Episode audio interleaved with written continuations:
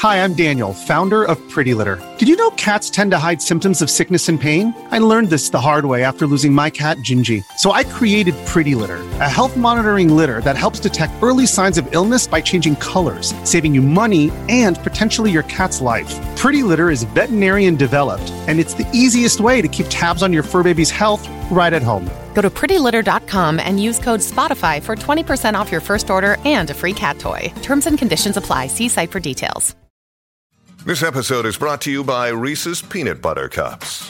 In breaking news, leading scientists worldwide are conducting experiments to determine if Reese's Peanut Butter Cups are the perfect combination of peanut butter and chocolate. However, it appears the study was inconclusive, as the scientists couldn't help but eat all the Reese's. Because when you want something sweet, you can't do better than Reese's. Find Reese's now at a store near you.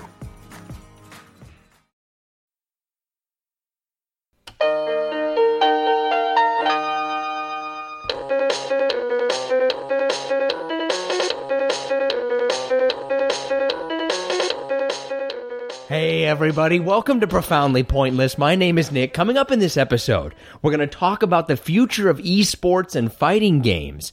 And then we're going to look at what are the top five days of the week. I know there's only seven of them, but it was actually surprisingly hard to narrow that down. If I'm like 80 years old and I'm on my deathbed and I think to myself, I never gave this a shot, like, I don't know if I would have ever felt properly fulfilled.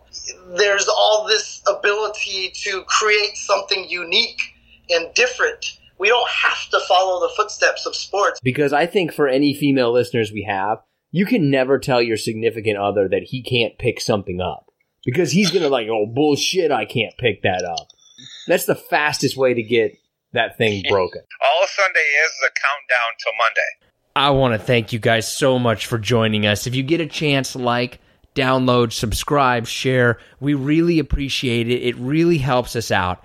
If you've been listening to this podcast for a little while, you know that we really like to talk to people who took the more dangerous path, who had this future that was laid out for them, and they could have just stayed in that lane.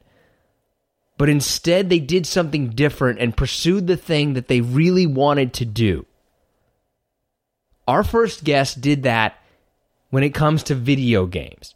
This is esports commentator James Chen, and I think that not only is his story inspirational and motivational in terms of going out there and doing the stuff that you really want to do, but I also think that he has some fascinating insight into where esports is headed, why fighting games are so challenging, and what the future of all of that is really going to look like.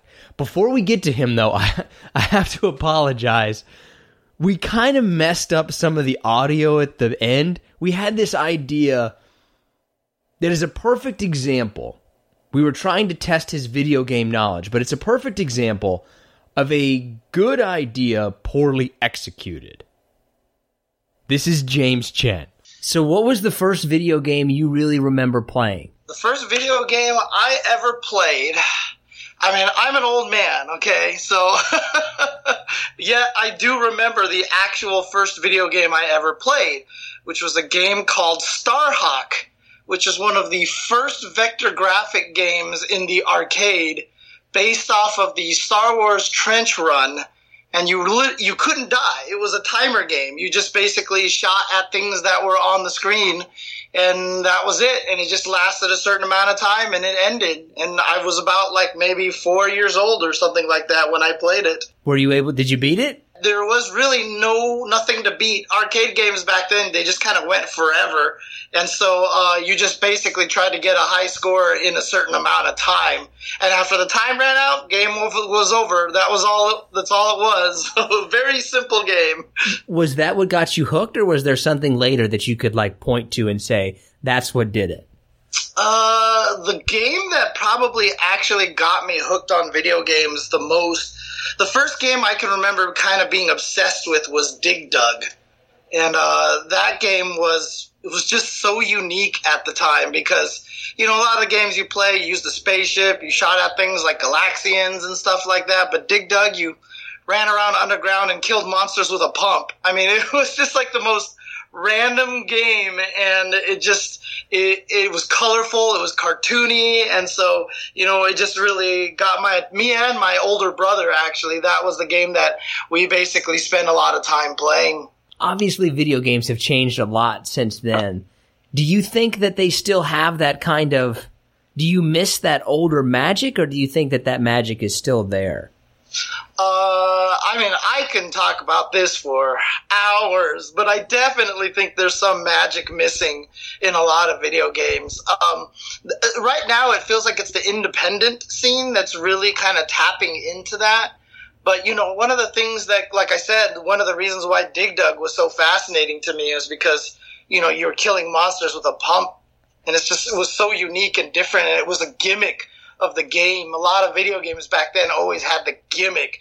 Like another game that I played, Mappy, was all about the, the trampoline system and, and elevator action. Another game I played was all about like the elevators and all this stuff like that. And there was a lot of creativity, and I think a lot of video games these days focus too much on on trying to be realistic. They try to f- focus on immersion. They try to focus too much on stories and stuff. I mean, my favorite video game of all time is Tetris and there's definitely no story there at all whatsoever.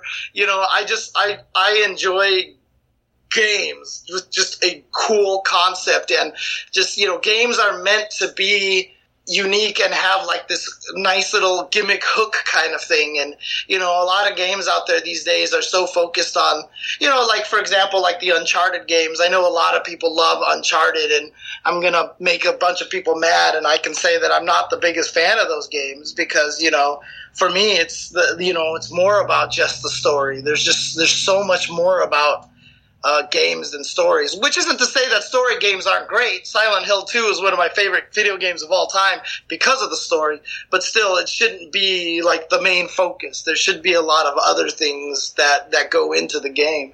W- within the industry, though, are you kind of the the old man shouting at the cloud with that opinion, or do you feel like more people are more people are like you? Oh, I'm definitely the old man shouting at the cloud right now. I'm definitely uh, of that style. Although there's definitely a group of people out there who you know who see it similarly, and you know I feel like, like I said, the indie crowd kind of fills that up a little bit because you'll see, you'll see it a lot in these indie games. They come up with something you know pretty unique, and they and and because the budget the, the interesting thing about the video game industry is, uh, you know, the, the middle sized game production is gone. It's interesting because like you either have the AAA titles or you have the indie kind of games, right? It's hard to find something in the middle ground anymore. Whereas back in, you know, like in the Super Nintendo days, you would just get these random games that were not independent. They weren't AAA but they were just really amazing games. You know, one of the ones that I always like to, uh, you know, give an example of was Lost Vikings on the Super Nintendo, which was made by then unknown Blizzard, you know, and it wasn't like, like I said, it wasn't a AAA title. It wasn't like a really budget kind of indie game. It was that middle ground where it was like, it could compete with the AAAs, you know, but it wasn't just a AAA title, but I feel like that's gone these days, and, and it's one of the things that I, I, I personally lament. But you kind of specialize in fighting games. What is it about fighting games, though? Or is that just kind of the avenue that you pursued, or is there something that you really like about them? Um, you know, fighting games for me, the, the thing that I enjoyed about fighting games is the competitive aspect of it, the one on one competitive aspect. And in fact, you know, the, the first popular, actually, the very first video game ever made was a game called, um, oh, Space War, right? And then Pong. And both of those were competitive games. Like, I feel like there's something about video games that has a competitive background to it. And, you know, a game like Street Fighter 2 really popularized it and did it in a way where the talent, the skill, and the actual, like, mental fortitude really was key, right? It wasn't based on luck. It wasn't based on any random elements, you know, or, you know, that we knew about at the time. You know, it was a true test of talent. And, you know, the more I played it and the better I got at it, the more I started appreciating that skill.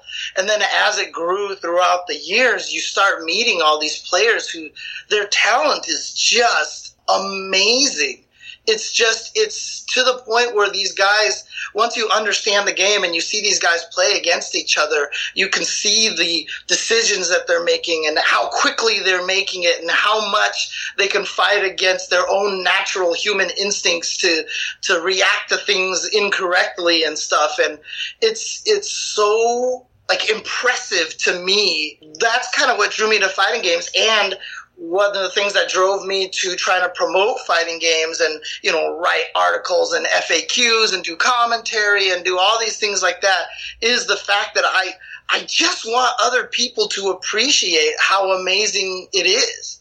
You know, fighting games has this have this weird stigma by some people that they're just button mashing. You just hit a bunch of buttons and stuff happens and there's no real like talent and skill. It's weird because the best fighting game players know that it's about when not to hit buttons that are like some of the most important things in fighting games. And you know, when you watch a highlight on ESPN, you know, you see LeBron like dribble down the court and just jump up in the air and slam the ball and you, know, you don't even have to know basketball and you're like, okay, he's athletic, that's talented, right? Like he did something that's talented.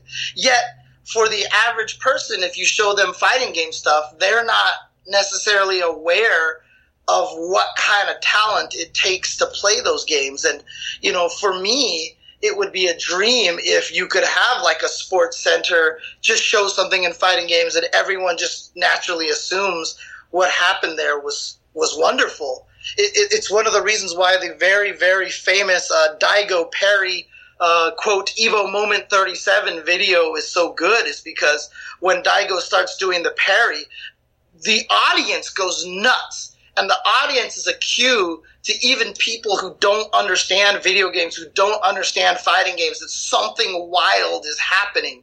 They may not know the amount of skill that it took to do what he did, but the reaction from the audience was all they needed to understand it. And that's like kind of the goal, you know, in my mind is to just get it to a point where when people watch fighting games, and they see highlights, they just automatically assume, like, yes, this guy is extremely talented, and yes, this guy has crazy, crazy skill, because honestly, that's the truth, in my opinion.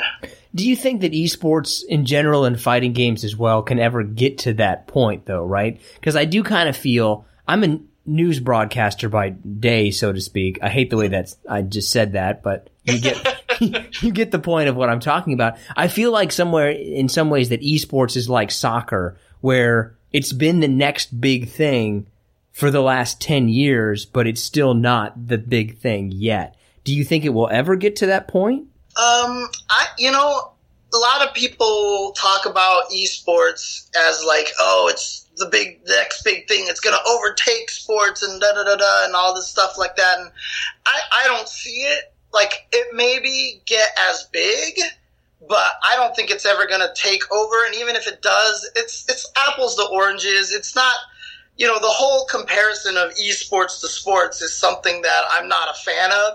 I even hate the word esports personally. I, I, despise that word because it's a, it's not even a description of our pastime. It's literally a marketing word, right?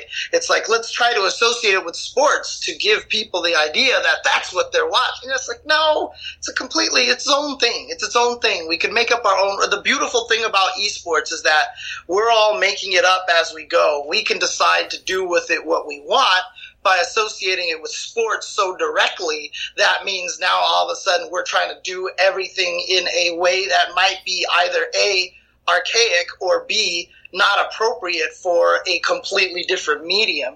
You know, so to me, it's it's I, I'm not even as worried about it trying to get as big as sports or whatever. I just want it to grow, and for me, you know, people tout esports as like this crazy, like here's the next big thing. It's gonna blow up. It's gonna blow up. I'm a fan of slow and steady wins the race. If it takes longer than I'm alive for esports to get that big, I'd be happier because that means that esports has a real foundation. It, it grew on its own, and it's not just something that a bunch of venture capitalists came in and tried to prop up and invest in and stuff like that. Because, like I said, I'm more interested in in the gaming world making up their own rules and figuring out how we want to do things.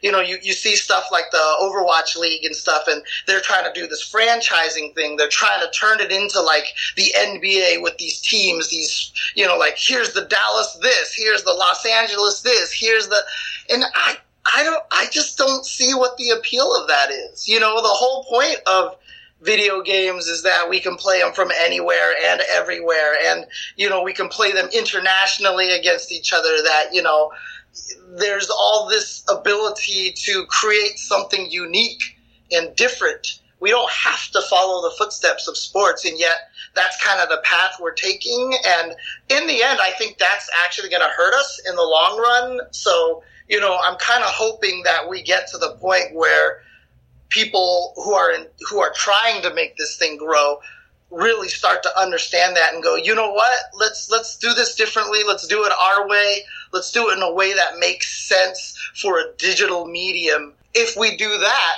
then we have the potential to become huge. And again, I don't care if we're bigger than athletic sports or whatever, or A sports if you want to call it. but um, um, like you know, I don't care about that. I just want to see this grow to something that's big, that's accepted, that's just part of popular culture. You know, that when you say, "Hey, we play video games professionally," no one goes, "Oh, that's interesting. That's odd," right? Because if someone said, "I play basketball professionally," they'd be like, "That's cool." And that's kind of you know the goal. It's interesting you were talking about the Overwatch stuff from as a complete outsider.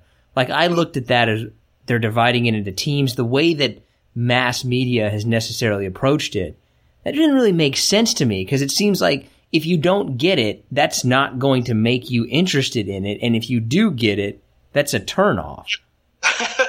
yeah, and and again, you know that that kind of goes right back into the whole word esports thing, right? It's just like I don't know. The, it's it's all. It's like you're trying to appeal to an audience that probably isn't interested into you in the first place, right? Look at the movies right now. It's all comic book movies, right? It's all superhero stuff, you know.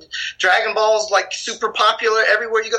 Like nerd culture kind of dominates a lot of pop culture now, so that if you're trying to make esports a big thing, you don't have to try to appeal to people outside the circle. You make good comic book movies, and now everybody loves comic book movies. So if you make esports just as good of a product as possible for the people who already enjoy esports, that will be a better way to get to the mass audience than trying to say we're e-sports. See, we're sports, and look, we have teams, and you know all that kind of stuff. Like we're trying to appeal to a group that's not genuine to ourselves. How did, how did you get into the commentary aspect of it? You know, one of the things that always fascinated me a lot about fighting games was all the technical stuff in there, the systems, the, the rules by which the games abide by.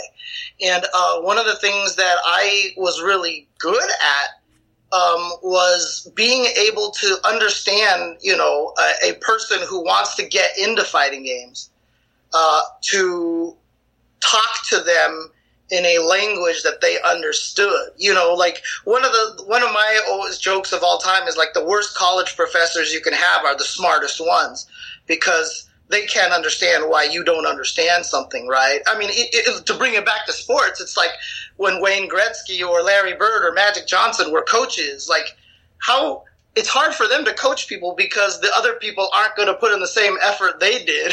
but that's just because of that. So it's like for them, it's like I don't understand. How can you not be doing yeah. what I did? You know, and it's one of those kind of tough situations. And so my one of my biggest strengths was that I was able to understand and grasp that. And I sat down and um, there used to be a website. It's still there called GameFAQs.com, FAQS, you know, frequently asked questions, and it it morphed into something way beyond frequently asked questions and was just more of like, here's a giant document that just describes to you how to play a game or how the game works. And I got well known for writing a lot of FAQs for fighting games, a lot of detailed systems explaining why things work, how things work. And that expanded into uh, articles I used to write for like a website called shoryuken.com. Uh, I used to make tutorial videos. I would just edit videos together and explain systems and stuff like that. And so when the streaming age started up, uh, I was hanging out at a local gathering that was literally in somebody's garage uh, every Wednesday of the week, every Wednesday night. And one of the pe- people there was like, "Hey, I want to start streaming this on the internet on this website called Justin TV." And you know, so they started streaming it on on these sites, and you know, commentary for video games had just started becoming a thing and uh, the guy who was running, you know, running a lot of the sessions there was like, "We need a commentator." And he looked at me and was like, "James, you jump on there because you're good at explaining things." And I was like, "Okay." And I on there, and you know, I had heard other commentary, and I thought that commentary was bad. And so I'm one of those people that like I'm not gonna be like, "Oh, they suck," and then never try it myself because then it's easy to just to be a backseat, you know, critic. And so I was like, all right, I think they're not good, so let me try it and see how easy it is. And it was hard. it's really hard. And uh, but the thing about it is, I enjoyed it. I found out that I really liked it, and I really was good at, like I said, explaining those kind of things. You know, and today, even today, there's a lot of commentators out there in the fighting game world who are very much more technical than I am, and they, they know all the the, the, the, the details and, and, and numbers and systems and all that stuff better than I do. But I still, you know, understand the emotion of the game. I still understand the, the, the, the, feeling that players have when they're playing. I focus a lot on, you know, telling the human aspect of the story because I feel like that's so important. Really, any competition is not going to get popular if you don't have heroes. You know, ESPN, when they first started making poker popular on TV, it was when they started focusing on doing little bio pieces about the players. They were like, okay, we're going to pick Phil Ivey. We're going to pick Daniel Negreanu. We're going to pick, uh, you know, Phil Hellmuth. We're going to turn them into the celebrities of the poker world. We're going to do these little pieces on them, and then that kind of gave people heroes and stuff. And so, you know, for me, you know, one of the, my goals as a commentator to appeal to uh, as many people as possible is to really kind of tell that human story.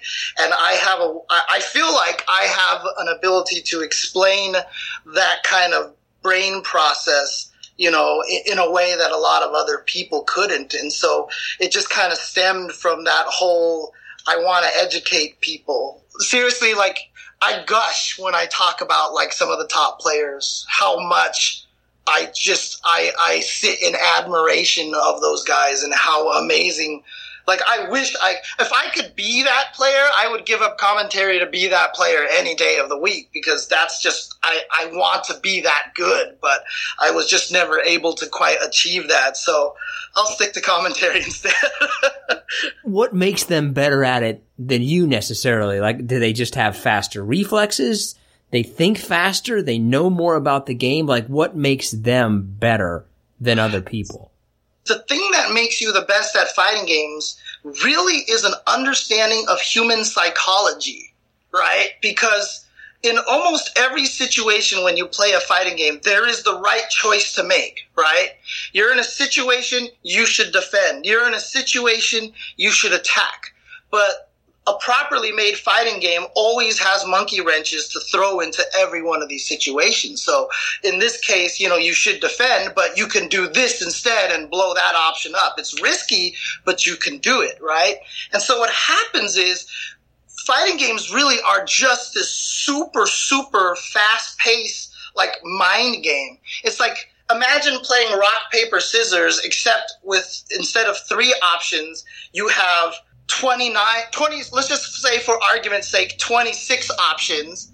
There's so many decisions to be made and so oftentimes you count on people reacting certain ways. You can read when you surprise your opponent in gameplay and as soon as you know you surprise them that means they're in a state where they're unexpecting their the situation is unexpected which means that takes them a few seconds, maybe even milliseconds longer to gather what's going on, which means you can take advantage of that small, tiny little uh, uh, drop in in awareness and completely dominate them for that kind of thing.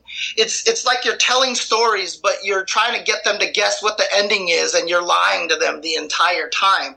And that's where fighting games are fascinating. You know, there a lot of people see it as like, oh, it's reactions, or it's oh, it's how to use the controller. But everything in fighting games is so cerebral. It's really just about at this distance from my opponent, I have an advantage, so he's going to try to move out of that range and then he's going to have an advantage. So I want to fight to get back into that range so I can have access to these moves. But he knows I want to do that, so he's going to do this. But I know he knows, and then he knows that I know that he knows, etc., yeah. etc.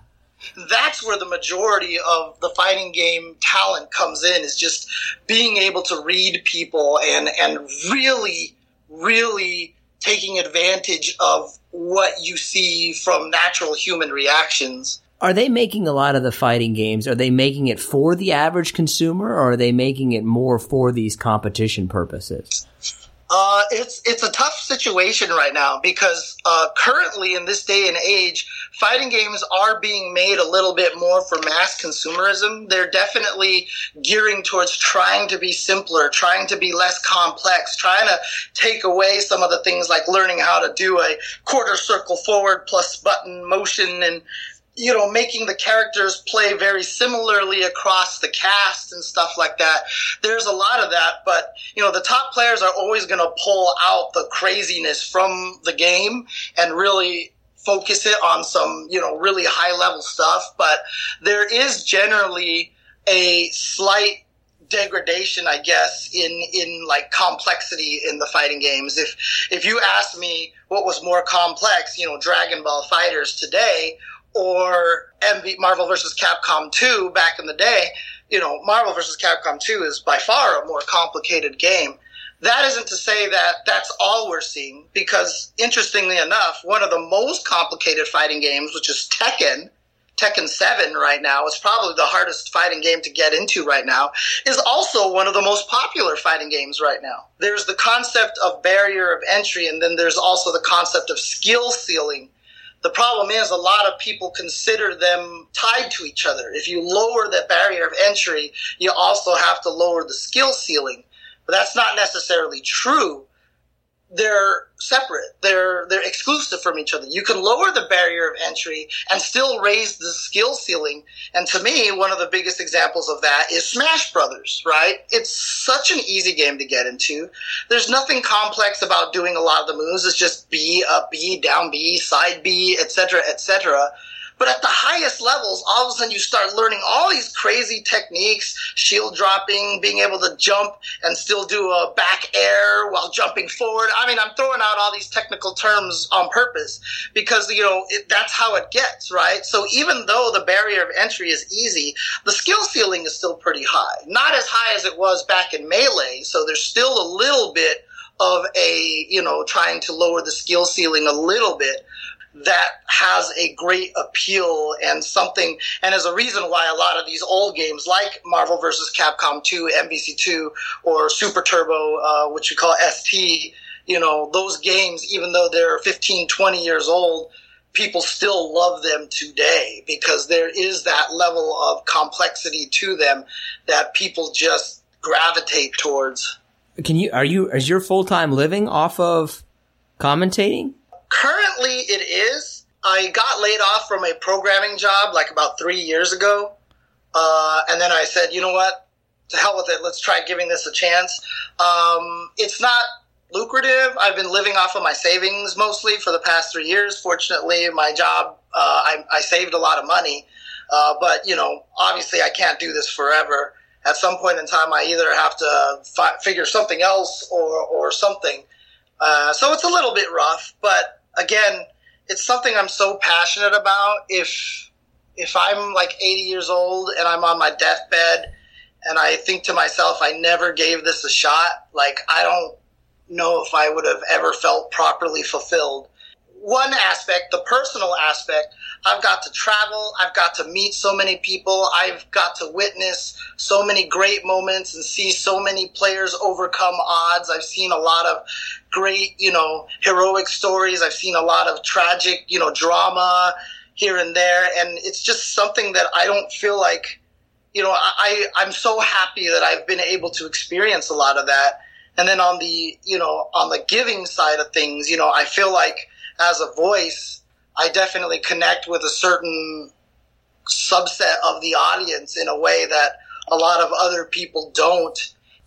For me to give it my all to try to get people to enjoy fighting games, to try to get as many people enjoying it as possible. And I don't even necessarily mean like outsiders, like people who like sports. I just mean other people who like video games who may not have realized how wonderful fighting games are and then they come and watch something like evolution which is the biggest fighting game tournament of the of the in the world.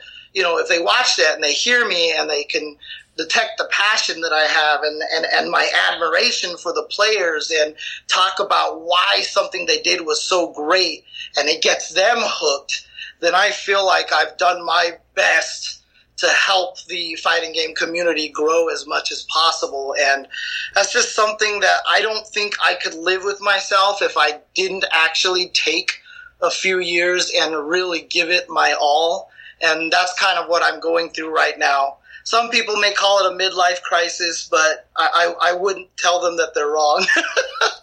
Are you ready for the hard questions? Best fighting game of all time? Best fighting game of all time for me is still Super Street Fighter 2 Turbo. I mentioned it a little bit earlier, Super Turbo. Uh, it's just, it's one of the games that I put most of my time into. And uh, you know it's an old school game. There's a lot of like i mean it's funny too because when you look at it it's not balanced. There's got a it's got a lot of flaws in it. But God, the, the, nostalgia and there's just something about the way that game feels that every time I do anything in that game, I, just, I, I feel like a boss, you know, like when I, when I successfully predict something or when I successfully counter something, it's just like, God, I'm a genius, you know, it's just, it's just one of those things. Who I am as a fighting game fan is defined by that game. So Super Turbo to this day is still my favorite fighting game, even after all this. It's like 20 years old, and even after this to- all this time, it's still my favorite worst major fighting game? The one that you're just like, I don't get this. Oh man, you're gonna do this to me. and worst, uh, worst is a relative term. It's relative compared to the other right. ones. Like, are you ta- ta- talking about like games that are uh, that were released like in the past five, six years, or are you just talking about like currently played? You tell me, I guess. Okay. Because if it was like maybe like the last past five or six years or something like that, I would say Street Fighter Cross Tekken. I, was not a fan of that game at all. I, I didn't like how the game came together. Uh, you could just tell there was a lot of bad ideas with it. It did get a major patch, an update where they changed a lot of the game, and it did improve the game. But by that point, it was too late for me. I, I was already so dis disenamored. Is that a word? Unenamored? I'm not sure. I was just so not enamored with the game, and I, still don't like a lot of how the game played. Is there a fighting game that in the competitive scene that like the cool guys play necessarily? Like, all right, that's great that you play this game, but this is where the real competition was. Is is there one that stands out? Uh, right now, I mean, it's weird because it probably is the most popular game, which is Street Fighter, which slowly by slowly is not becoming the case because Tekken, like I said, is actually starting to surpass Street Fighter in popularity, if it hasn't already. In fact, a lot of people might tell you that it already has.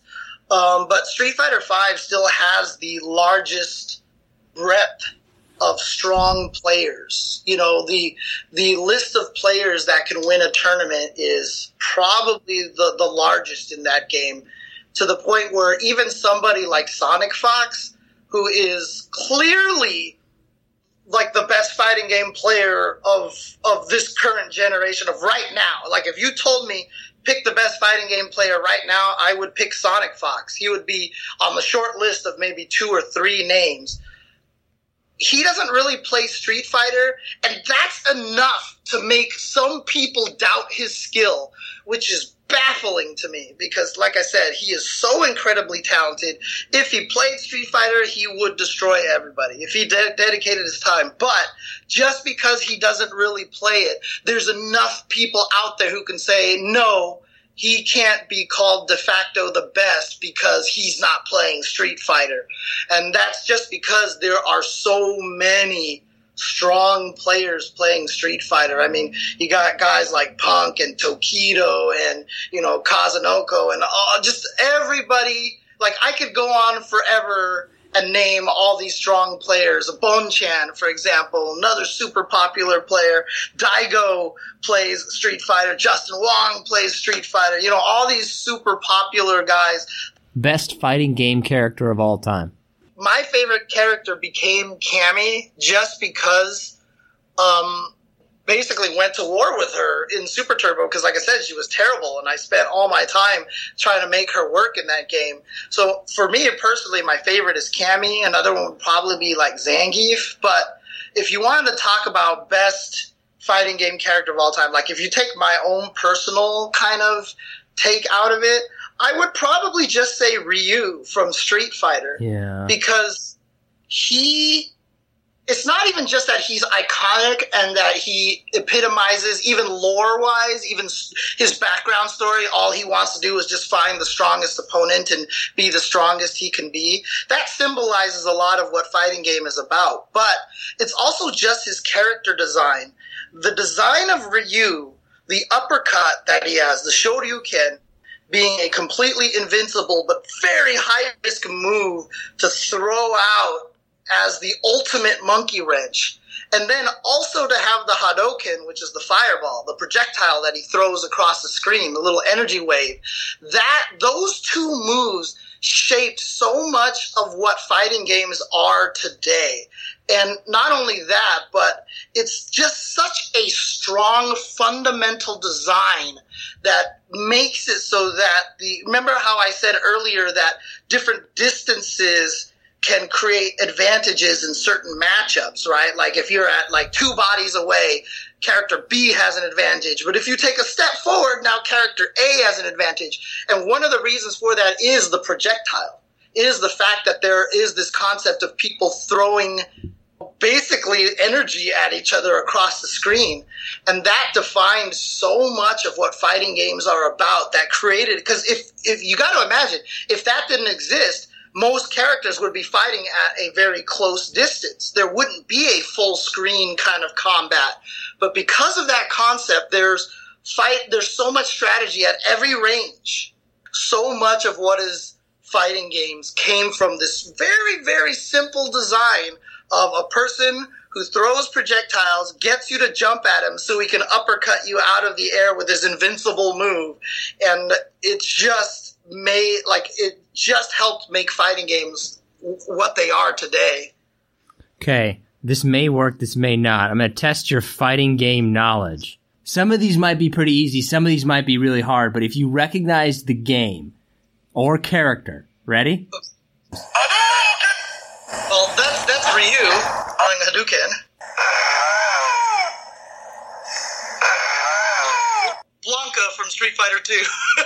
okay, these are going to get harder now. Somebody from Mortal Kombat, but I'm not sure which one.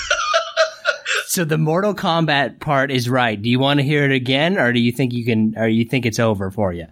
Well, play it one more time.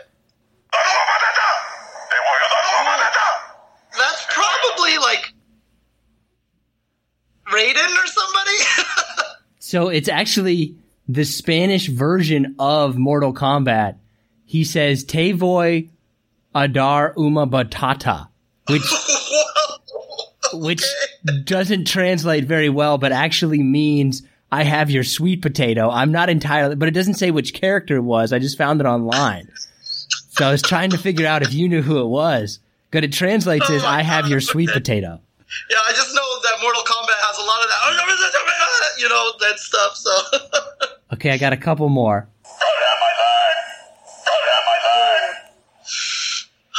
I feel like I've heard this before, but I nothing comes to my mind right now. It's oh no my leg. I probably should have done a better job of researching this. Is this also Mortal Kombat as well? It's definitely Mortal Kombat. This one might be tough or you might get it right away. Oh, that's so non-specific. If you want a hint, I bet if you get a hint, you can probably get really close. sure, what's the hint? Tekken. Uh, Jin doing Electric Wind Godfist? Is that an old school Doria? It's Paul. oh, it's the it's the it's the punch, right? Yeah. Okay, two more. Oh, this one's too easy. Oh yeah, that's that's Scorpion. Okay, okay, that's an easy one. Okay, you up for two more kind of hard ones? Sure, let's do it. That sounds like it's from an anime game. It's uh it's Smash Brothers. oh, is that that's not Cur- that's could be Kirby, but It's Kirby-ish. play it again one more time.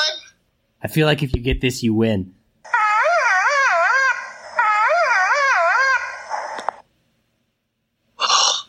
Because the problem is too that doesn't sound like there's any of the uh, Pikachu. I mean, sorry, the Pokemon names in there either. But could be. I mean, at this point, I'm I just start rattling off all the different Pokemon names like Jigglypuff. That's or- it. or That's it. It's Jiggly. Jigglypuff. nice. Okay, Nice. last one.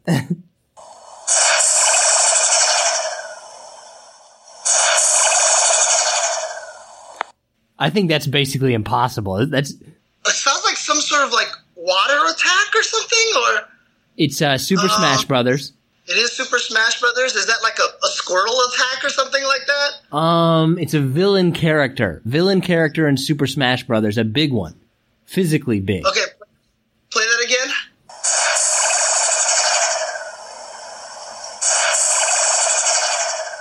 Now I'm just trying to think of all the big villains in the game. In your defense, I don't really know very much about fighting video games, so I just picked the most random sounds that you could. So I probably picked impossible ones, or just like in like the sound he makes with a step. That is uh, Bowser doing the oh, the Koopa slide. oh, wow. Okay, I would have never I would have because it sounded more like bubbly and watery or something like that. I would have even guessed more something like Ridley just because of like it sounds more alien. So. It does. It's specifically SND SE Koopa Special N02. might be his up B then on the like his hmm. grounded up B or something like that. So That's what okay, I feel like I B, picked up- side B, side B, grounded side B. What is probably what it would be.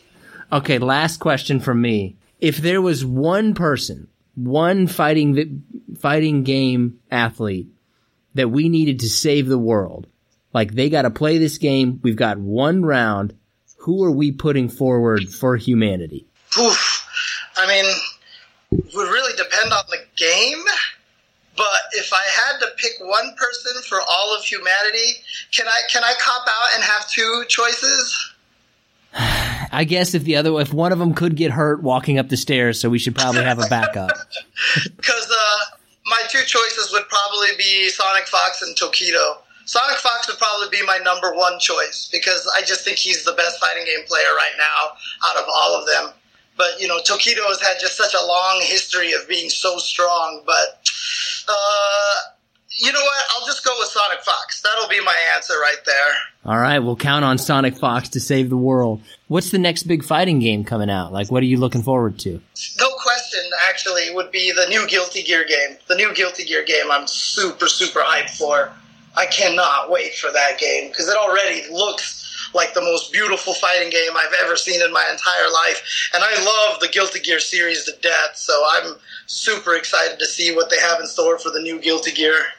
I want to thank James so much for joining us. If you want to connect with him, we've linked to him on our social media accounts. We're profoundly pointless on Facebook, Twitter, and Instagram. He's really cool to follow on Twitter because he's got this this great insight into the entire video game world. And I think it's really cool. I think it's always interesting to hear what somebody who really is knowledgeable about a subject thinks.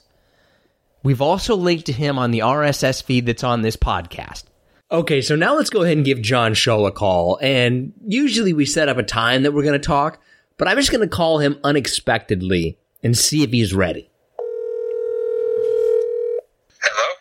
Are you ready? Ready? I'm I'm the readiest I've ever been. Do you think that's really true?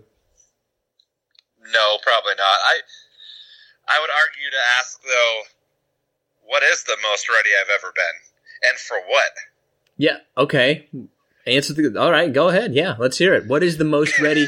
what What thing do you feel like I was I was completely and totally prepared for that? Probably when you're gearing up for like a, a night out, and you're like, I'm gonna I'm gonna throw back some beers tonight. Like that's where my life is now. I mean, that really doesn't require any preparation. You don't really have to do anything for that. that's, that's a really great point. Yeah, there is no preparation, I guess. So basically, what you're saying is the most prepared you've ever been in your life is for something that required no preparation whatsoever.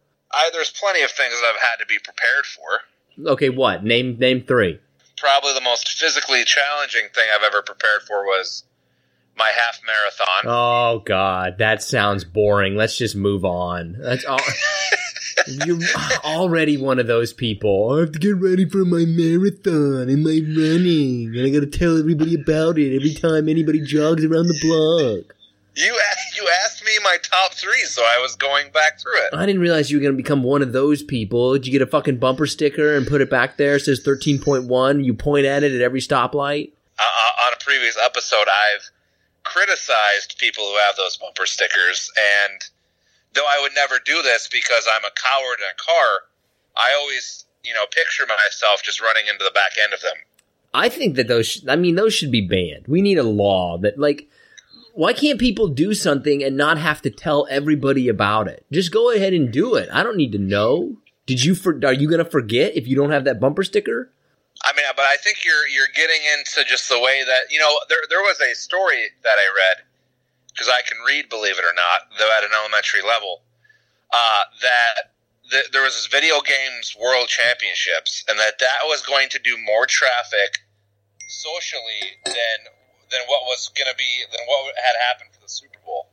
Here's the problem. Number one, my wife just texted me and kind of ruined some of the audio of what you said, asking me what's the name of the school where our children go. So that's that's a problem on that level. So let me let, hold on one second. Also, the other problem is I don't remember the name of the fucking school either.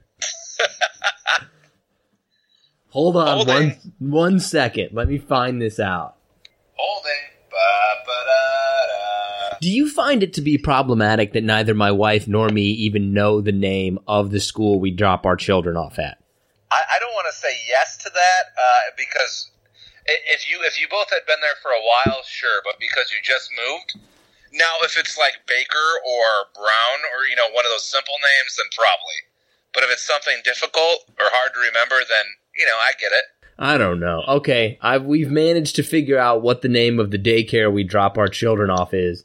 We can now re- resume this conversation. What were you talking about besides all I remember is you bragging about how you ran around at once and everybody had to hear about it and I zoned out. First off, I, I don't think I I don't think I bragged about it at all. You already you All just you- brought it up. You brought it up randomly for no reason.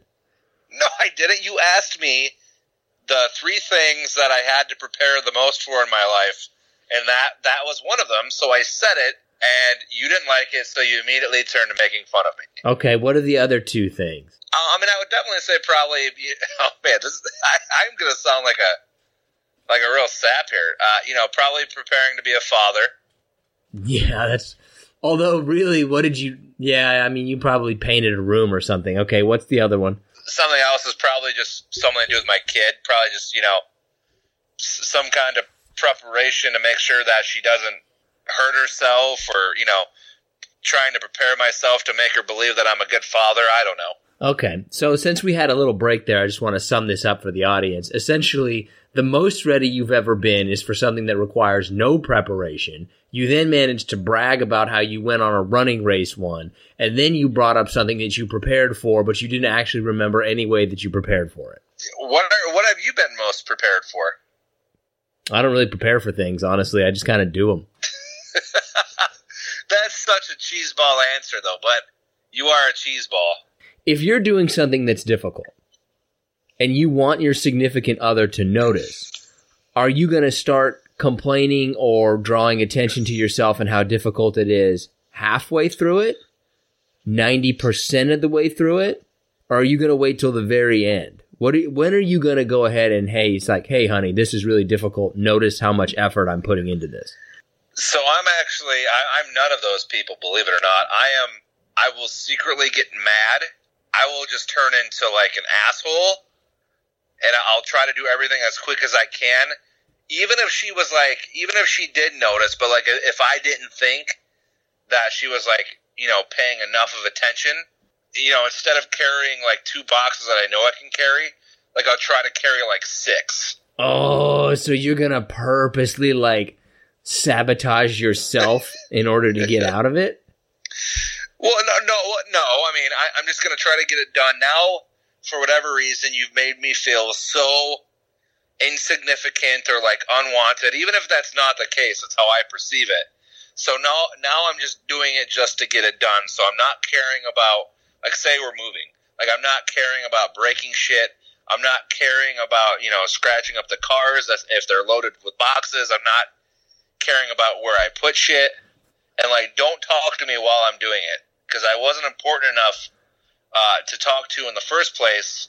Don't bother me while I'm doing it now. So you're gonna throw a fit, but you're still gonna get the job done. Pretty much. I'm gonna be a 275 pound kid. Okay.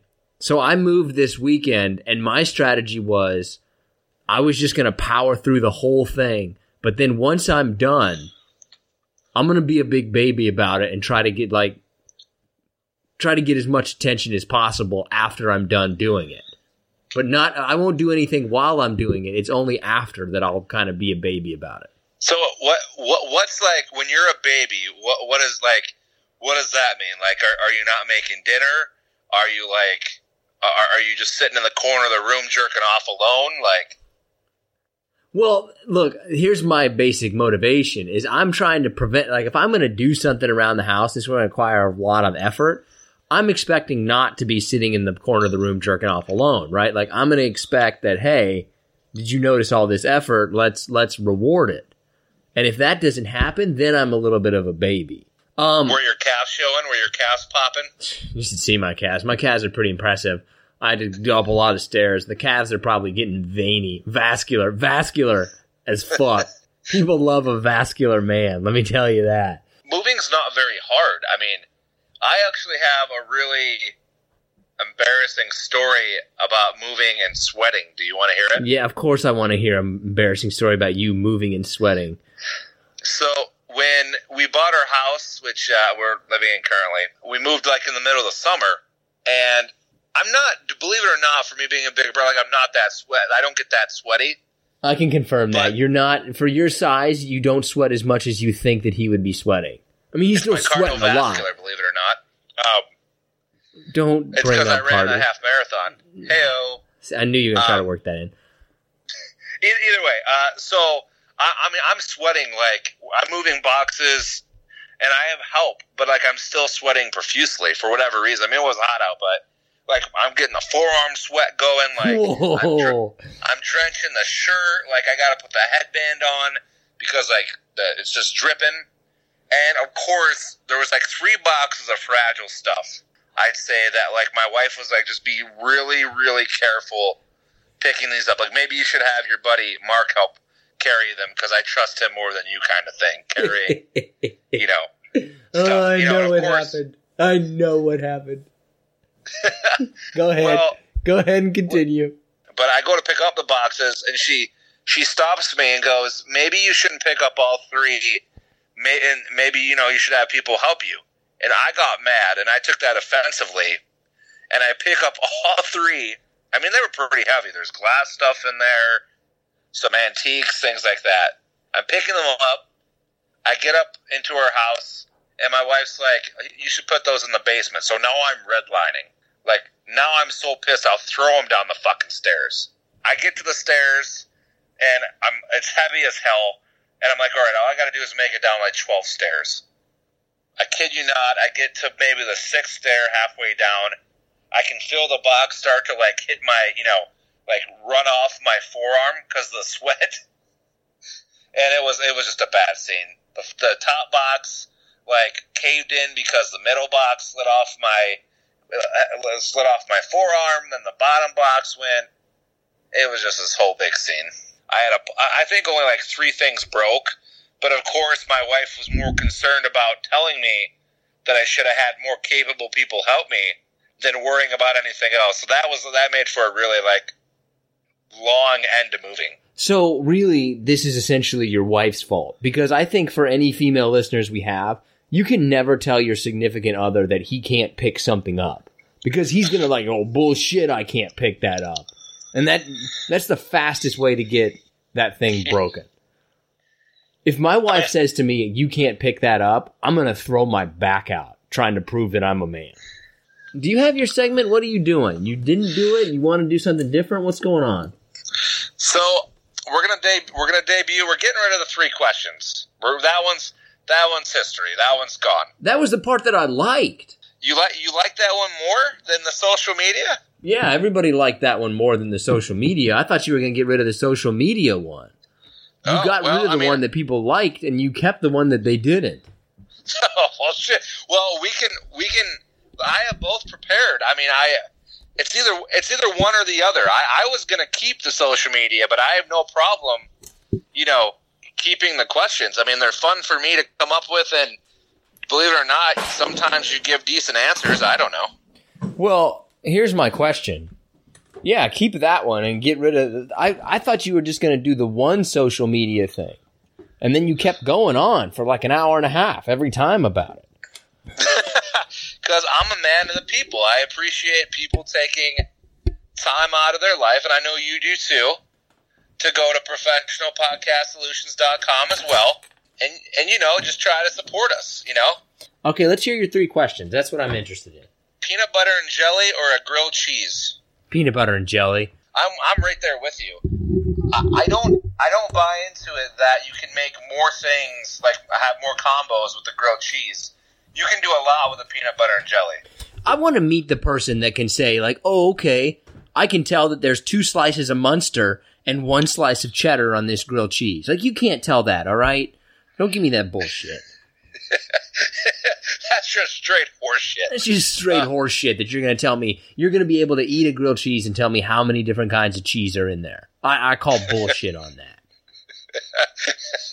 That's actually a great answer. Um, all right, uh, donut or apple cider in the fall? Wh- What? What? Why? What? Donut? Yeah, either a donut or apple cider. You can't have both. You What does that have to do with the fall, though?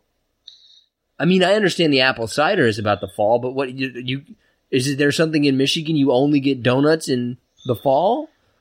First off, you're not supposed to be able to talk back, but I, I think people, uh, especially in, in the northern states, and, and you're in Seattle, so maybe you'll you'll come to understand this because you're going to have snow now for five months out of the year. But uh, That's not true. Uh, Seattle actually doesn't get much snow. oh, well, whatever. Uh, you chose to move there. Um, Yeah, to avoid way. the snow. uh, donuts are like a, like a full like you go to a cider mill and you get donuts and cider. Never heard of this. Oh well, I can tell you that is just you because it's a pretty popular thing here in the fall. I'm pretty sure it's not. It's just an excuse for you to go eat donuts. I'm gonna I'm gonna have so, somebody will back me up that that will have much more credibility than me. I can tell you that right away. Okay. I just don't. still- I've never heard this, so I'm just going to go with donuts because that's a year-round thing. I don't know what you're doing that you think that donuts are only eaten in the fall. First off, just so everyone listening understands, it's not what I'm saying. All I'm saying is in the fall in the Northeast, I presume elsewhere where it gets cold, uh, the the cider mills and orchards and things, when you go, you get donuts and and cider. See, but that okay. This is where I, I'm starting to pick up on what's going on here. What's happening is it just so happens that in the fall, that's when people start to go to cider mills because that's when the apples come out. They're making donuts all year round. It has nothing to do with the donuts. It has everything to do with people just now at that time going to the cider places. That's the only difference. The donuts are year round. The cider is what's in the fall. That's what I just said. That's why people go to these places to get donuts and cider. But they're not going for the donuts. They can get donuts anytime, anywhere. They're going for the cider, and there just happens to be donuts. I'm only going to agree with you to get you to shut up, but I don't agree with you. So it came out that they're going to be remaking. Have you ever seen a Never-Ending Story? Yeah, dude, I'm a fucking live. I'm alive. All right, of course, everybody's seen Never Ending Story. Will you buy a ticket to go see the remake? No. Get it Well, on. that's about the only thing we've agreed upon so far. I'll wait for it to come out on Netflix like every other normal person. I'm, uh, I mean, I'm not. I mean, I, I guess I'm there. I can't even tell you the last movie I saw in the theater. Oh, you know what? Probably, probably the last Fast and the Furious that came out. I knew it was going to be something shitty. All right, give one social media shout out to one person. Man, that's tough because we had we had a couple of good like we had a couple of good like. Do you want Facebook, Twitter? I want you to do what I thought we were originally going to do in the first place, which was you're going to pick one person who did the best and give them a shout out. Well, I mean, okay, fine. So uh, on Facebook, you did the poll about the cereal. Uh, you know, yet again, what you beat me was just I, I don't understand that at all. But uh, I, I, I'm giving I'm giving the the best one to my wife this week. Oh, that doesn't count. We're not. I'm going to edit it out if you even say it. Fine, that's fine. Um, then we'll give it to Dave. Dave's is good as well. Uh, where he says that uh, in response to our top five list of this of the cereal, he says you guys would be my number one and worst lists. I can't decide which list I like less this week, but I guess I'll go with Nick's. Okay, all right. So basically, you pick somebody that voted for you. Uh, that's what this essentially came down to. And before that, you then tried to put in your wife because you. That's the. I mean, look, come on. Are, are you ready? I'm actually excited about this week's top five. I am too. I, think it's pretty easy though, so let's let's get to it. I don't think it is easy. I think it actually requires. I mean, the top the, the the top ones are pretty easy, but it's as you go down. So what we're doing is top five days of the week. So really, we're only ruling out two days, but still, what's your number five? Uh, Sundays. What? You're gonna put Sunday at number five? How are you putting Yeah, Sunday Sunday. at number five? That's the Super Bowl. That's WrestleMania. That's football. That's number five. So you, you take away the ten events a year, even not even ten, maybe like five events a year, and it's it's football, but football is only on. I mean, You know, football Sundays. It's only on for uh, what five months out of the year. Other than that, all Sunday is is like you know you're sitting there and it's like four o'clock on Sunday, and you're like, oh shit. 12 hours or 16 hours or till I have to go to work. All Sunday is is a countdown till Monday. I would I would agree with that, but I also feel like if you hate Sundays, it really just means you hate your job. I, you really I mean, I- hate your job.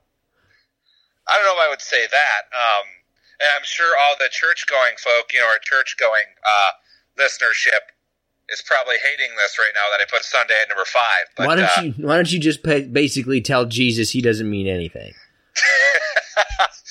you know, Jesus, you know, I picture my Jesus in a tuxedo t shirt. So, I have Sunday at number three. I agree with you what you're saying in the sense that like you can't. I would put Sun if you could divide it up into Sunday morning. I would put Sunday morning as the best time of the week. Right? I like Sunday morning, but Sunday afternoon it does ruin the day where you can't put it any higher. So my, for me, Sunday is number three. How much are you breathing into the phone right now? I just burped a little, so that could be it. I would say my number five is Wednesday. Uh, I mean, that, that's fair. Middle of the week, uh, you know, hump day. See, but I've never understood that because hump day means, oh, you're halfway done. It also only means you're halfway done at the same time. So I don't see, like, I don't, as you continue to brag about the race, I don't see halfway through the race as being that great of a thing, right? That means you still have halfway left to go.